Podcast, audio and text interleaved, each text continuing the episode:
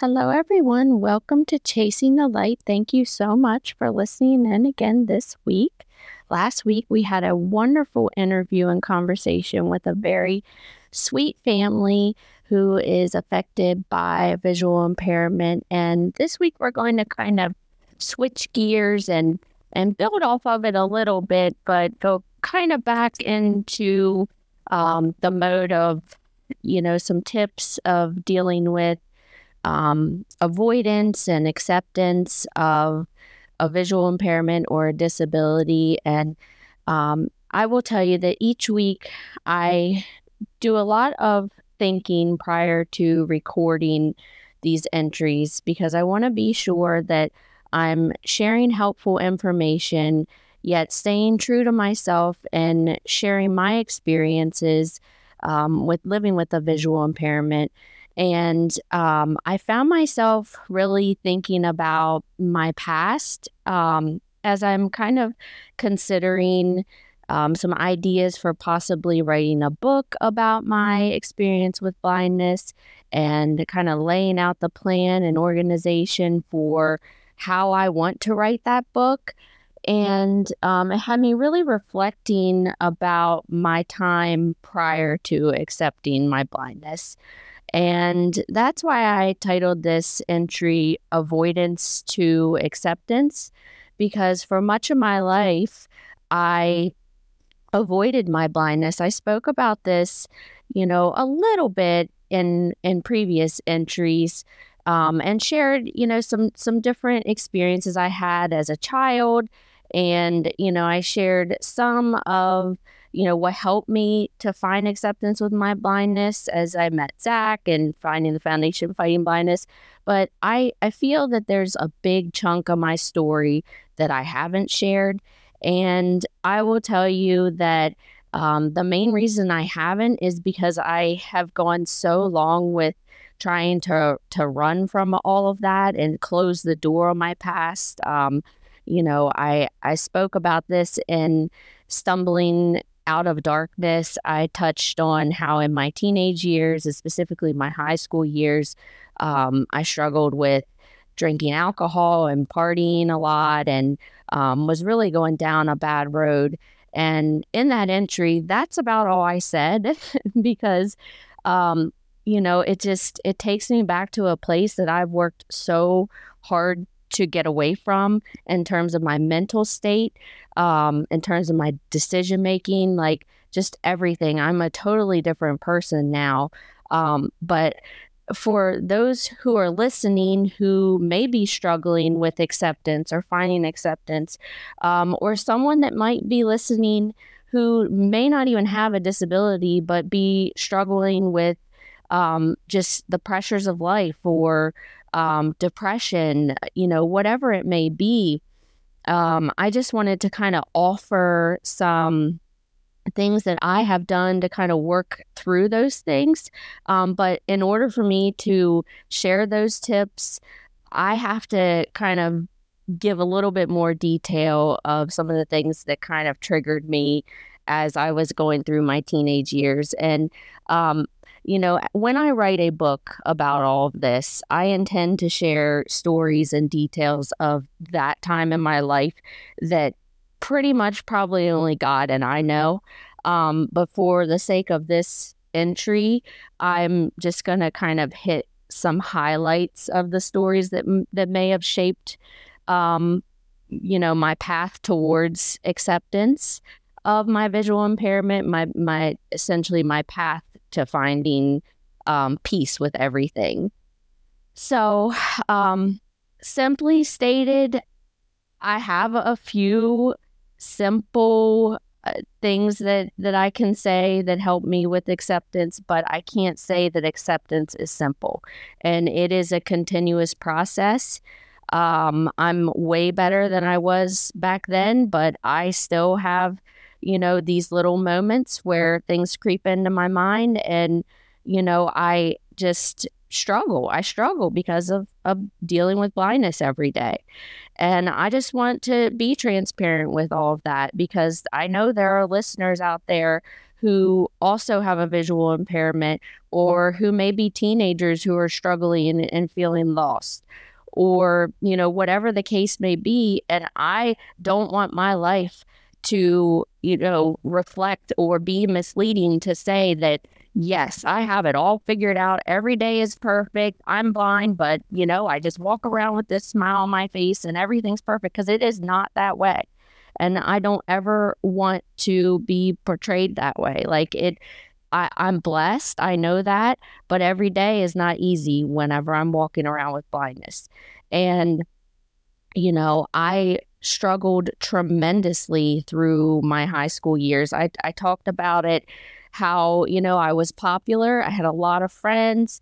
Um, but I avoided my visual impairment. I did I never talked about my visual impairment. Never talked about it with my family. My family really never talked about it. Um, and because of all of that, all of this shame built up inside of me. Like I was ashamed of it. I thought there was something wrong with me.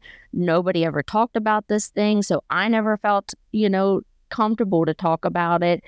And, um, you know, I turned to alcohol as an escape.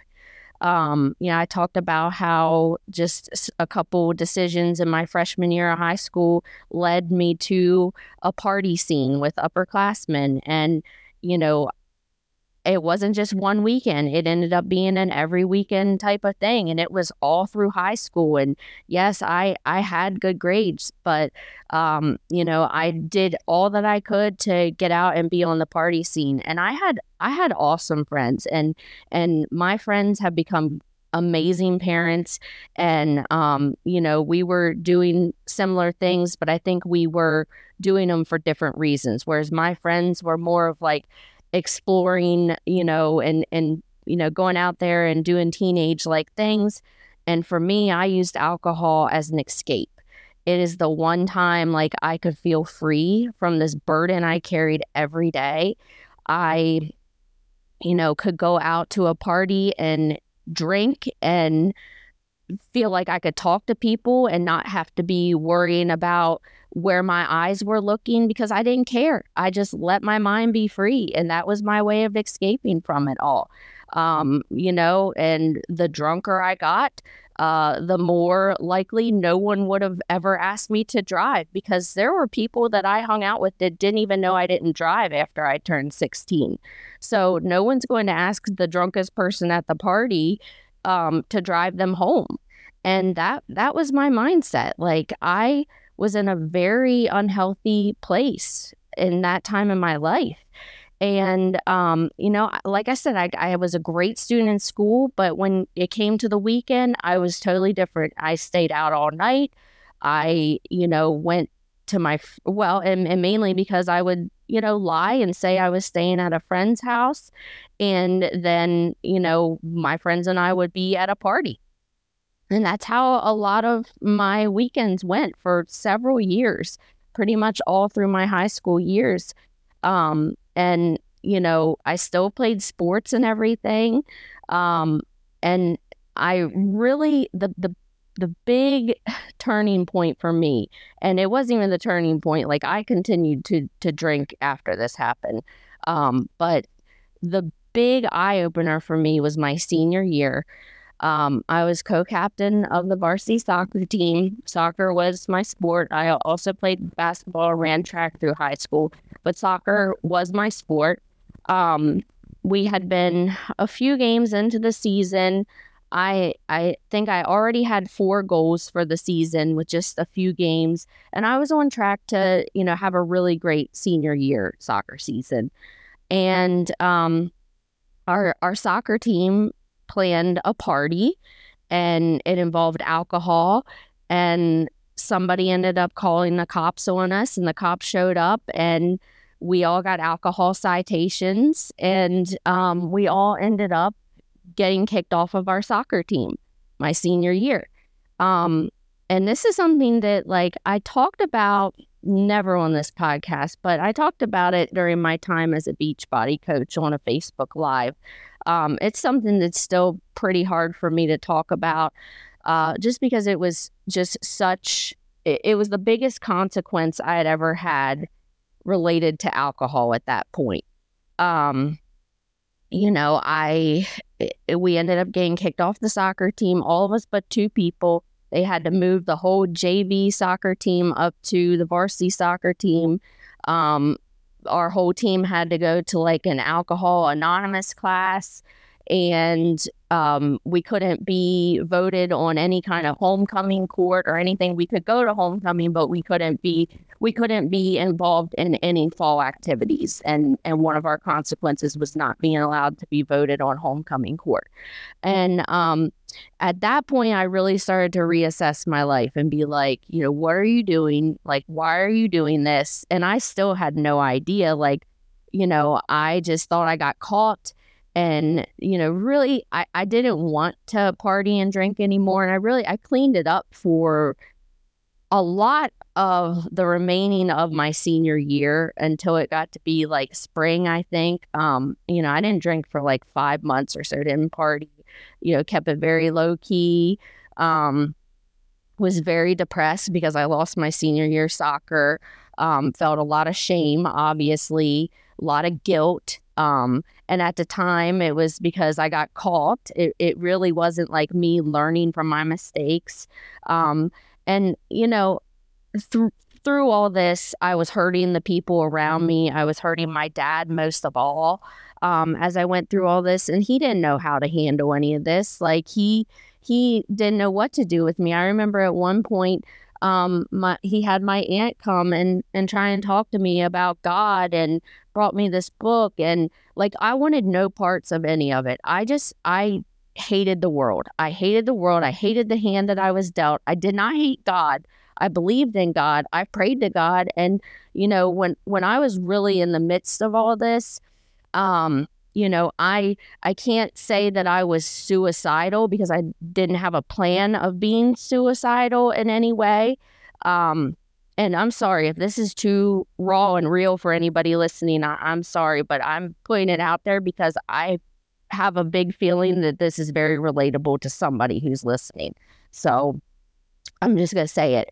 I um you know wasn't suicidal but i was at a point where I didn't care if I woke up the next day. I would never do anything to to harm myself, but I you know didn't care if I woke up the next day. That's how low and depressed I was because of this hand that I was dealt. I I just didn't understand it and I guess it really hit me when all my friends started getting their driver's license and I wasn't able to because I couldn't see. Um so, you know, I I went through my senior year. I graduated. I graduated with honors. I did really well. Um, you know, in that time, I decided that I was going to go to community college. I had applied to some other colleges and, and was accepted, like to West Virginia University, to Frostburg um, State University. I was accepted to both of those. They were the only ones I applied to. But just because of what happened my senior year, I was like, I'm not, I'm not going, I'm not going anywhere. I'm going to um, community college. I'm not ready to go. Like I, I'm not. It, I, I didn't feel like I deserved to to go anywhere. I just I wanted to do better, but I didn't think that I deserved better at that point for all the de- bad decisions I had made up until that point. Um, so I ended up going to community college, and that was one of the times it was like a fresh start for me, and it was like kind of like halfway um, you know, I was I was becoming more independent, but I wasn't because I was still at home and I still had to have my family take me and drop me off at school every day. Um, you know, I had a job, um, still had to have my family take me and drop me off at school every day. And, you know, as grateful as I was to have my family surrounding me and to be willing to take me and drop me off the places I needed to go, I just, I was embarrassed and I I hated that. Like I lived in a rural place. I couldn't just call an Uber. I couldn't just call, you know, uh, uh, whatever to come get me. I couldn't get on a bus because I lived in a rural area and you know that was my only way to to to go to school and to go to the gym and to go to um, work each day. So, um, you know, that was a hard thing for me to deal with. It was just an extra stressor added to it. But I, you know, I ended up doing really well at community college. Um, and you know, I I was I, I had a boyfriend at the time and wasn't much on the party scene while I had a boyfriend. I, I feel that when I had a boyfriend through all of those years, I didn't party that much. Um, but when I didn't have a boyfriend, that's how I dealt with, you know, breakups and just just very unhealthy. It was just like a bad, bad, vicious cycle that I was in. Um, so I had a boyfriend during that time of uh, my first year in college and everything. And um, we ended up breaking up and it was kind of like the beginning of a of a spiral for me, but yet um, the place where I start to move forward into a person that I wanted to love. Okay, so um, in myself. Um, so went through this breakup, started having these terrible panic attacks, like to the point where my whole just everything would be kind of constricted in the inside and just everything feels so tight and just felt like I I couldn't breathe and felt like I was having a heart attack. And that's the first time I really had panic attacks um, at that time. And you know, sometimes I'll feel like one's coming on me. Um, actually, before I recorded this entry, I felt like a little bit of tightness and, you know, my heart feeling like it did. And I had to remind myself, you know, listen, this you're going to talk about this stuff, but you're safe now. You're far enough away from all of this that you can talk about it and you have to face it at some point. Like I have to tell myself these things um, because I was so shaken by this past that I have. And it had such an effect on me at the time. And I've worked so hard to get away from it. Um, but, you know, if I'm going to write a book one day about all this, then I have to learn how to talk about it and not unravel every time I do. Um, so I feel like this podcast is a good outlet and a good place to practice um, because I want to be uh, real and transparent um, because I want it to be relatable to people. I want people to know that there are other people out there who have suffered, and I want to share anything that I can to help others, you know, work through those things. That's the whole purpose of this podcast entry. It's not just for me to get on here and talk about myself, it's to help other people and to make sure that people know that they don't have to feel alone because much of my life I felt alone until, you know, I found God, until I, you know, met Zach. Um, we didn't have podcasts when I was growing up. We didn't have Instagram and we didn't have everybody putting all their information and stories out to read to the world. Like we didn't have that when I was growing up. Uh, you know, and mental health wasn't talked about in the way that it's talked about now. Like it wasn't as accepted back then. So, you know, there was a lot of shame around that kind of thing. And and there was a lot of shame inside of me for feeling like I was depressed and feeling, you know, the way that I felt with those thoughts of like not caring if I woke up or not the next day.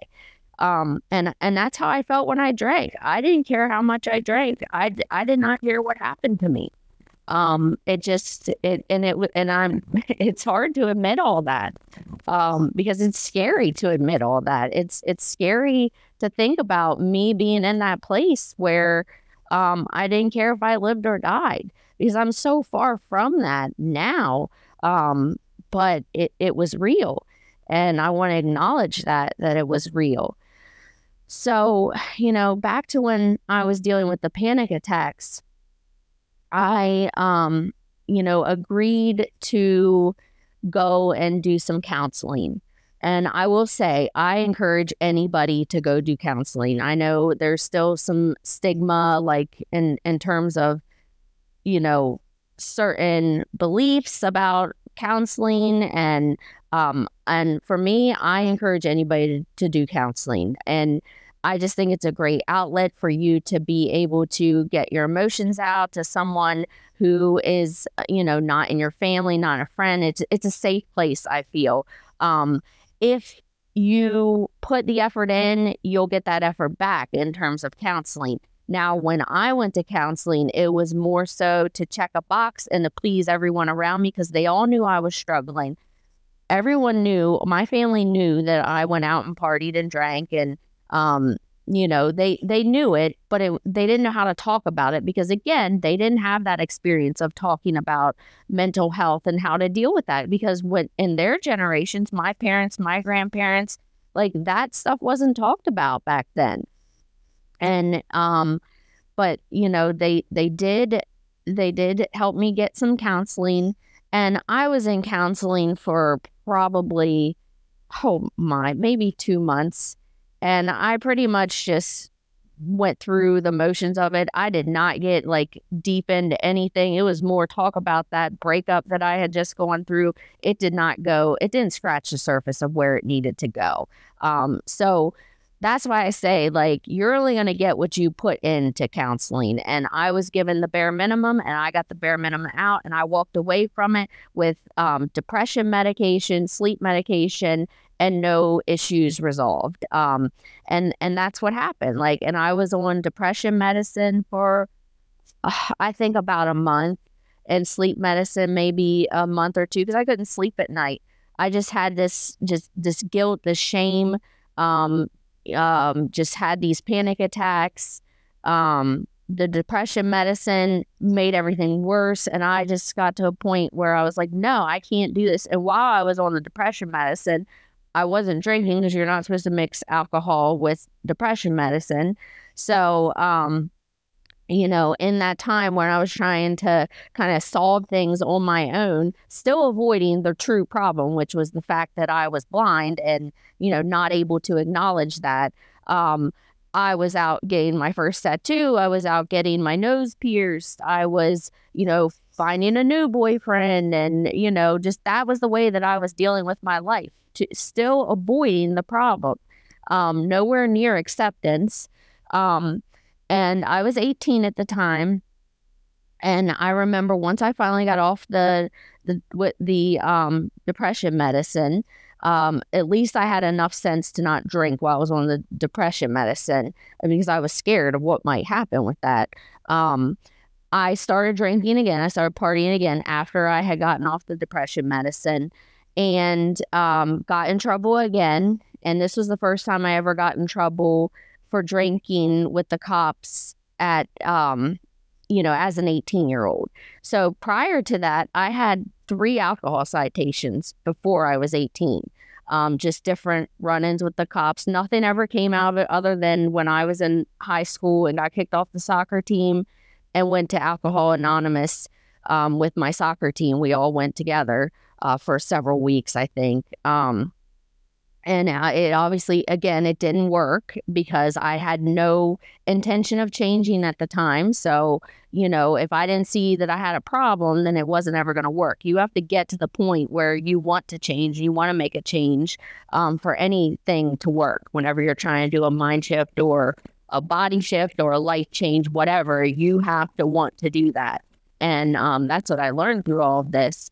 So, um, I got this alcohol citation. This was my fourth and last alcohol citation I ever had, but I would just because I was 18, um, it was my first time I actually had to go and stand in front of a judge. Um, and this was the only time I ever had to blow into a um, breathalyzer for um, drinking when the cops came. And I forget what my number was that I had that I had blown into the breathalyzer, um, but it was something off the charts. Um, and I remember standing in front of that judge and the judge looking at me and being like, You blew a whatever this number was. And, and the judge was like, You're all but 100 pounds. Like, you should be dead right now for as much alcohol that was in your system. And I will never forget that because that was, I think, May of 2007. Um, and it just sent something right through me. Like, yeah, I, I could I could have been dead. This isn't the first time I drank that much. And this certainly wasn't, at least I was at a house. At least I wasn't riding around with um, drunk drivers like I've done in the past. Like, I'm, when I tell you that I put myself in bad situations, like, I could, I was gonna say, I could write a book about it. Yeah, I intend to write a book about it. Um, but I have stories to tell and stories that are locked deep within my soul that only God and I know, or whoever was with me at the time know. Um, and it's it's hard to go back to those places. Um, and I'm not going to today, but that was one of those big turning points for me. The next couple months, I focused on school. I was finishing up my um, no that that was 2008. Okay, yeah, I had gone through a whole nother year at um, at HCC, and that was 2008 that that happened. Um, because I was finishing up all my work and everything to graduate from HCC and was also in the midst of getting ready to go to um, Penn State University. That's where I was headed to was Penn State University. I had been accepted in there for after I graduated from my community college. And at the last minute, I decided not to go to Penn State and decided to go to Frostburg instead. Um, just because I felt like Penn State was too far away. I felt like it was too expensive. Um, just something told me in my soul and you know pit of my stomach this is the wrong decision. You need to go to frostburg because i had applied to both places um, got accepted for the second time into frostburg just two years later after i graduated high school. Um, so we got things switched around. I ended up going you know accepting the offer to frostburg and i graduated from hcc I um, graduated with high honors, did really well at community college, um, really felt that I had a knack for higher education. Um, you know, wanted so badly to turn my life around. I did not want to spend my whole life um, drinking all night and being hungover and filled with guilt and shame the next day. I I knew it was wrong. I I knew that I was living two different lives um, you know, I had this life where I was super healthy on the outside. I exercised. I, you know, I was a nice person, you know, I I did good in school, but then I had this whole other life where I'm hiding this blindness and this disability through drinking and partying and and absolutely undoing everything that I tried to do to make my body healthy. Um, and I just couldn't do it on my own. And something told me that year um, that I just really, I really needed more. Um, I had started going to church in 2007. Um, a- again, as a result of like the the counseling not working, the medicine not working, all these things like weren't working. Um, I just I wanted to go to church. I just felt drawn to to you know see what church was. I went when I was little, um, you know, with my grandparents. When I went years and didn't go, and they were out of church at the time. And more so, I was like, I want to go to church because I want to get my grandparents back in church. And it was the first time I ever went as an adult. I would have been considered an adult at that point. Um, and I felt like every message was wrote for me. Um, and at the time, every time I heard a message, I would have two reactions. I'd either be filled with encouragement and inspiration, just drawn to God's word and God's messages through our pastor, or I would leave there feeling condemned, guilty, not good enough and not because of anything the pastor was doing but because i was kind of in this battle of um, trying to walk with god but um, also fighting off the lies of you know an adversary. And um and the adversary being myself like i i told myself i wasn't good enough like and believed those lies because i i really felt like i wasn't good enough. I was blind. Um, who ever wants a blind person? Like, why would my parents ever want their blind child? Why would any boyfriend ever want a blind girlfriend and actually be, you know, marry this person someday? Like, who would ever want me? And um and I didn't want me, so no one was ever going to want me until I learned to love myself and work through things and stop avoiding and start walking towards self-love and acceptance. And um you know, so I definitely I, I went to church every Sunday. I didn't get in my Bible at all in the week um, between Sunday services. Um, uh, you know, I just kind of was like, well, I'm checking a box and I still I still partied and stuff in that time. Sometimes I go into church hungover. Like I'm not I'm not even going to sit here and lie about that. Like I still was struggling. I was still struggling. I was trying to go and and do better. Um but I just couldn't quite figure it out. And I noticed that like you know, from the time I started going to church and learning more about God and um, learning about prayer and, um, you know, learning more about fitness as well. Like, um, I think me going to Frostburg was a, a great way to start over too. And I talked about this in an earlier entry how I used the opportunity when I left to go and be the first time staying away from my hometown. I used that as an opportunity to make a fresh start. I could be whoever I wanted to be. Um, you know, I could start my healthy lifestyle. I mean, what better time to start to live healthier in every way than going into this health and physical education program that I was going into. So, as I learned more about how to take care of my body, I wanted less to destroy my body with alcohol.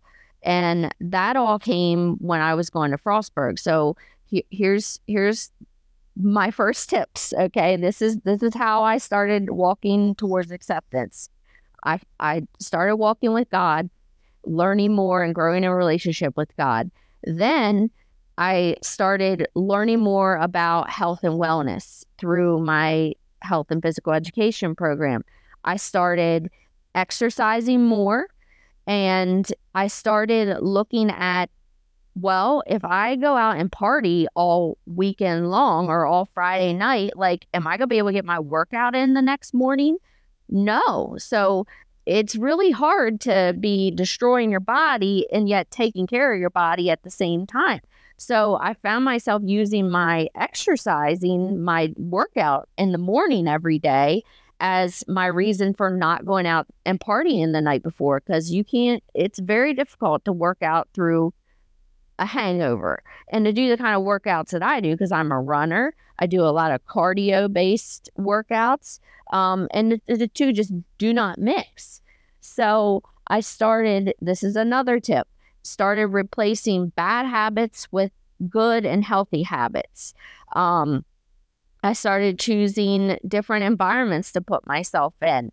Um, you know, I, I feel like if you're picking positive environments, that's going to help you walk towards acceptance of everything. Positive environments, surround yourself with positive people and um, to have positive habits, right? So everything I was doing up until you know this point, up until the point where I left for college um, to go to Frostburg, I had been in that transition period of making those changes and you know trying to put those positives in to replace the negatives because home for me um, that was a negative environment for me. That was a place that I fell back into bad habits and not because of anything anyone else did. Um, you know, my friends never took a bottle of alcohol and poured it down my throat. I was always glad and willing to, um, you know, partake in those activities. Um, but the temptation was too much for me at home. So I had to stay away from it. And Frostburg pretty much saved my life in that way um, for me to get out of there. Like, because I was still in this world, this uh, one foot in, one foot out when I was at community college. Um, but when I went to Frostburg, I could really decide who I wanted to be and start figuring out how my life was going to look. And um, I spent the first two years at Frostburg really learning for the first time how to love myself, um, kind of think about some real goals and set real goals for myself. Um, one of them being, you know, I wanted to have a master's degree um, whenever I was older. Like I, I remember writing that down when I was in college. Um, you know, I wanted to get married and have a family. And you know, before that, I, I really didn't know. Like, I was so much of a mess that I just didn't know how I would ever bring anybody else into that mess, um, you know, permanently. and especially children. Like I just, I just didn't, I didn't know. And plus, I, at that point, I was told that I, if I had children, they would be blind. So I didn't even know if I wanted children. Like I loved kids. Um, that's one of the reasons I went into the direction I did in education. Um, I loved kids. I loved playing with them. I loved teaching them. Um, you know, it, they, they just working with kids has always been a gift of mine. Um, but I didn't know if I wanted to have the responsibility of raising children. And um, especially like thinking that they would be totally blind and knowing what my experience was with blindness at that point, I just, um, I just, did, I didn't want to put any child through that. I really didn't. So there was a big part of my time um, prior to meeting Zach and everything where I just wasn't sure if I even wanted to get married and have kids anymore. Like, you know, at that point, I was 20 years old or so, and I had, um, I had had a lot of hard life experiences and hard life lessons already in my life. Um, not to mention the fact that I was living with this disability, still not completely dealing with it. Um, but I was at least trying to put some healthier habits in place um, so that maybe one day I could deal with it. And, um, you know, I started then I then I met Zach two years after being at Frostburg, and at that point I had really I had let go of of drinking for the most part. Um, by the time I was 21, for as much as I had partied and drank, um, up until that point, I had really no desire to anymore. So, like, by the time I got to Frostburg, I really, I, I mean, I can't say that I didn't party at all when I was at Frostburg because there was a couple occasions when I did. Um, but it certainly wasn't a lot. It was, it was nothing, um, compared to what it had been when I was at home um, because I would always feel terrible, uh, you know, physically and within my soul. Because, you know, anytime I'd party after going to Frostburg, I then was feeling guilt because I'm like, oh, you're trying to be this Christian, you're trying to walk with God, yet you're out here just destroying yourself. Like, I just, I couldn't do that. I couldn't do that. Um, so I got to a point where I'm like, nope, you, you can't have it both ways. You're gonna have to pick one or the other. And, you know, I picked walking with God and to, you know, see where that path led me. Because um, nothing I did prior to that um, ever worked before. So I needed to just trust God and keep moving forward. And eventually I was led to Zach. And, you know, you've heard some of the story there of how he was interested in, um, you know, my vision condition. I didn't tell him about my vision condition until about a month when, when we were dating and everything because he he didn't know why I didn't drive. He just kind of um, thought like I something happened that I didn't have a license or whatever it was.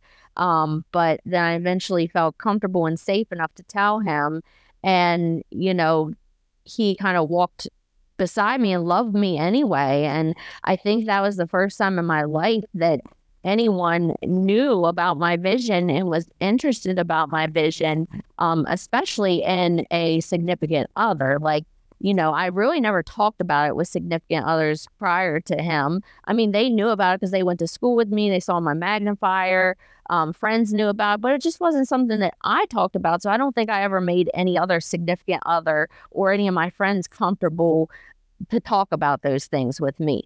So, you know, I I, you know, finally felt comfortable enough to talk with Zach about these things. And, um, you know, that was the beginning of me to, to truly embrace my vision condition and, and learn to accept it. Um, I wasn't in acceptance of it at the time, but I was working towards it and in a way that I had never worked towards it before. Um, and, you know, of course, I had told him a few months into us stating that what the doctors had told me that if I ever had children, um, they would probably be blind. Um, and but there was like special testing that we could get done. You know, my my spouse and I could could have done to see if they would be blind or not. Genetic testing.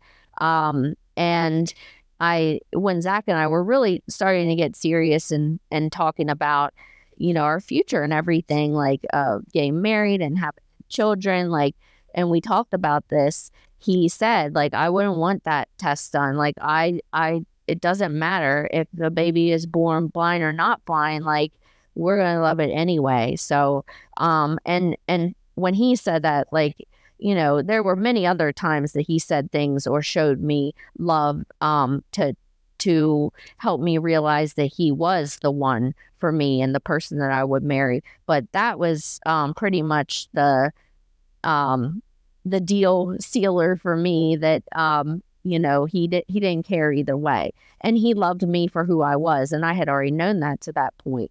So. Of course, Zach is the true beginning of acceptance for me. Um, and, you know, of course, when we got married and we had our first son, um, we started, he started wondering about if there were anything available out there in terms of community for me to get involved in because at that point I had I only had Zach really to talk about all this with. Um, but you know, we also knew it was going to be very healthy for me to get involved in some kind of community of other people who may be experiencing, um, you know, these these visual impairments or blindness. And that's kind of how we found the foundation fighting blindness and the vision walk and the community that came with that and the community that I have now today because of finding them 11 years ago. Um, so that brings me to another way to kind of help find acceptance is to find community. So to sum it up, pretty much I have found acceptance through my faith, um, through my fitness, and through community. Um, and, you know, like I said, for me, community has been getting involved with the Foundation Fighting Blindness, getting involved with the Vision Walk. Um, now I'm on the Vision Walk Planning Committee and, you know, have made good friends with other individuals who are blind and visually impaired or affected by inherited retinal diseases. I'm also involved in chapter leadership, where, you know, we're in the midst of planning like a speaker series and just trying to provide resources to um, individuals who are blind or visually impaired um, to let them see what is available out there for them um, in terms of technology, in terms of um, events, everything. Uh, so that has been a big help for me because after founding the foundation, I started to have a reason to write about my vision condition. And before that, I barely talked about my vision, certainly never wrote about my vision condition. Um, but because of the vision walk, I had to write a story on my vision walk page. And that was like the first time I ever wrote about my vision condition and put it out there for anybody else to read. So that has been very helpful for me to be able to express myself through writing when it comes to um, talking about my vision. That has helped me in accepting all of it.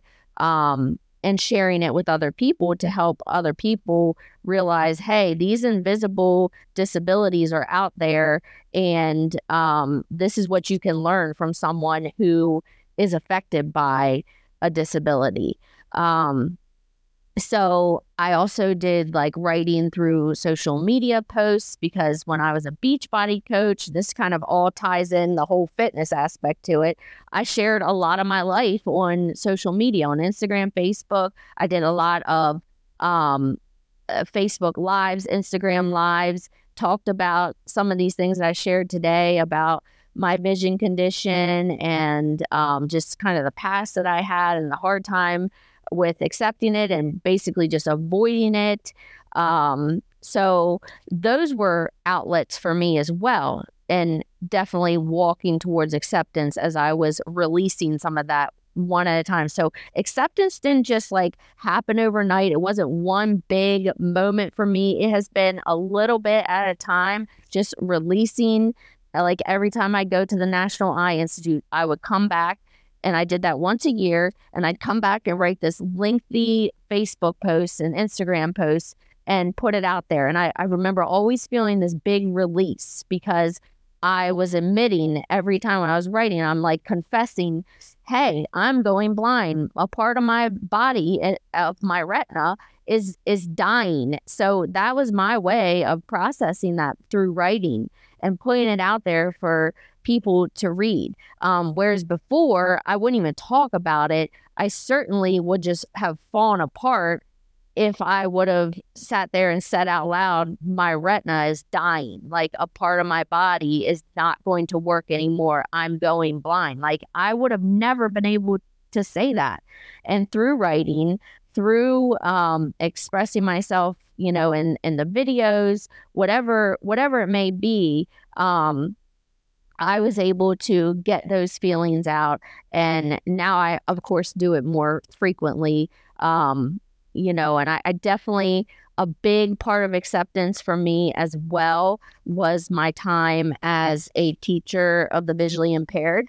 Um, because I truly believe that allowed me to go back and put myself in shoes that, you know, I once wore um, as a student going through K 12 and, you know, to face those giants that I never battled whenever I was going through school because I avoided them. I was never true to myself when I went through school. I, you know, avoided everything all the time, just wanted to fit in, just wanted to be as quote unquote normal as possible. Um, so I, in doing that, I let a big part of me um, be hidden. And this thing that I had shame um, just surrounded me, um, you know, could have been something that could have been beautiful for me to share and help other people understand disabilities who were going through school with me. Um, but it wasn't that way. So during my time as a teacher of the visually impaired, I tried to do that the best I could. I tried to talk to my students and make them feel comfortable and let them know that they are special and to let them feel comfortable in sharing some of the frustrations that I know I dealt with whenever I went through school, but they had an outlet to talk about it, whereas I kept all mine in the inside. So I tried to be that person for my students. Um, I had to walk down the hallways of these schools with a cane as a teacher, and I heard, um, you know, whispers and heard things being said about me, and you know, as a teacher, as an adult, and and they cut hard but I feel like I had to do that. I had to go back and face all that to truly reach this place of acceptance. I just feel like acceptance has been um, like an onion, just peeling back layers for me. And these little um, things in my life, like going, you know, through meeting the vision walk for the first time and writing about it, or going through the Beachbody um, coaching and putting a live video out, or um, you know, going back and being a teacher. I feel like these things have helped me reach new levels of acceptance with it. And then this, of course, this clinical trial that I'm doing, um, putting myself out there in that way, and you know, talking about it here on the podcast journal like this is a new level of acceptance for me. Um, and for the first time in April, I'm going to get up and talk about my vision condition at the Vision Walk kickoff event um, for the first time in front of, of people. Um, now, I've done it in my classes before. I've done it um, like virtually. I, have I've been a guest speaker in different types of situations on a virtual platform but I've never stood in front of people and talked about my vision condition. So I feel and believe that that's going to take me to a new level of acceptance for this. So I just feel like it's, I think that it's a continuous process. And I think that that's what I want people who are listening to know the most. Um, those of you who are personally infected by blindness, and those of you who may be a friend or a parent or a spouse of someone who is affected by um, blindness or visual impairment, it is a process and it's not something that happens overnight. Um, and it's not something that's going to be perfect. and I can't promise you that once you accept it, because I, I have accepted this. I'm 35 years old. I've done the work. I continue to do the work. I have accepted this, but I can't say that every day is going to be easy. I just had a week last week where things piled up on me in terms of parenting and just other normal things that happen in life. And then plus my blindness, just a, a couple different things with my blindness that kind of, um, it all just kind of caved in on me. And I started feeling shut off and um, just, you know, kind of feeling downcast spirits. And it happens. It happens. So I just want to encourage everyone um, t- to just stay as positive as you can. Surround yourself with a good environment, good people. Um, you know, be healthy and active. Your nutrition matters. I've talked about this before. Eat healthy because what you're putting in your body affects your mood, affects the way your body operates. Everything is entangled. And, um, you know, I have learned that through all the mistakes that I have made and how I've cared for my body, mind, and soul. Um, so it, it, it is quite a journey. And I am thankful for where I am today. Um, but I I can't hide from who I was then. I don't think that helps me at all. Um, it doesn't mean I have to sit around and think about it all day or talk about it. But I think something like this and sharing some of these experiences um, and being basically brutally honest with everyone, I think it helps me. And I believe that it will help other people who may be able to relate to some of these emotions. So um, I'm just so grateful that you all took the time to listen to this in its entirety. Um, I appreciate you all supporting the podcast journal. I would love to hear your feedback or comments. Um, you can email me at ctlpodcastjournal podcast journal at gmail.com. You can find me on Instagram or on Facebook, LinkedIn. Um, I would love to hear from you. If you're someone personally affected or someone who has experienced these type of feelings and just need somebody to talk to or you need some resources, please don't hesitate to reach out because that is why I'm here. I want to help the best way I can and and use what I have learned to be a benefit to somebody else. So I thank you all for listening and I hope you have a wonderful rest of your week.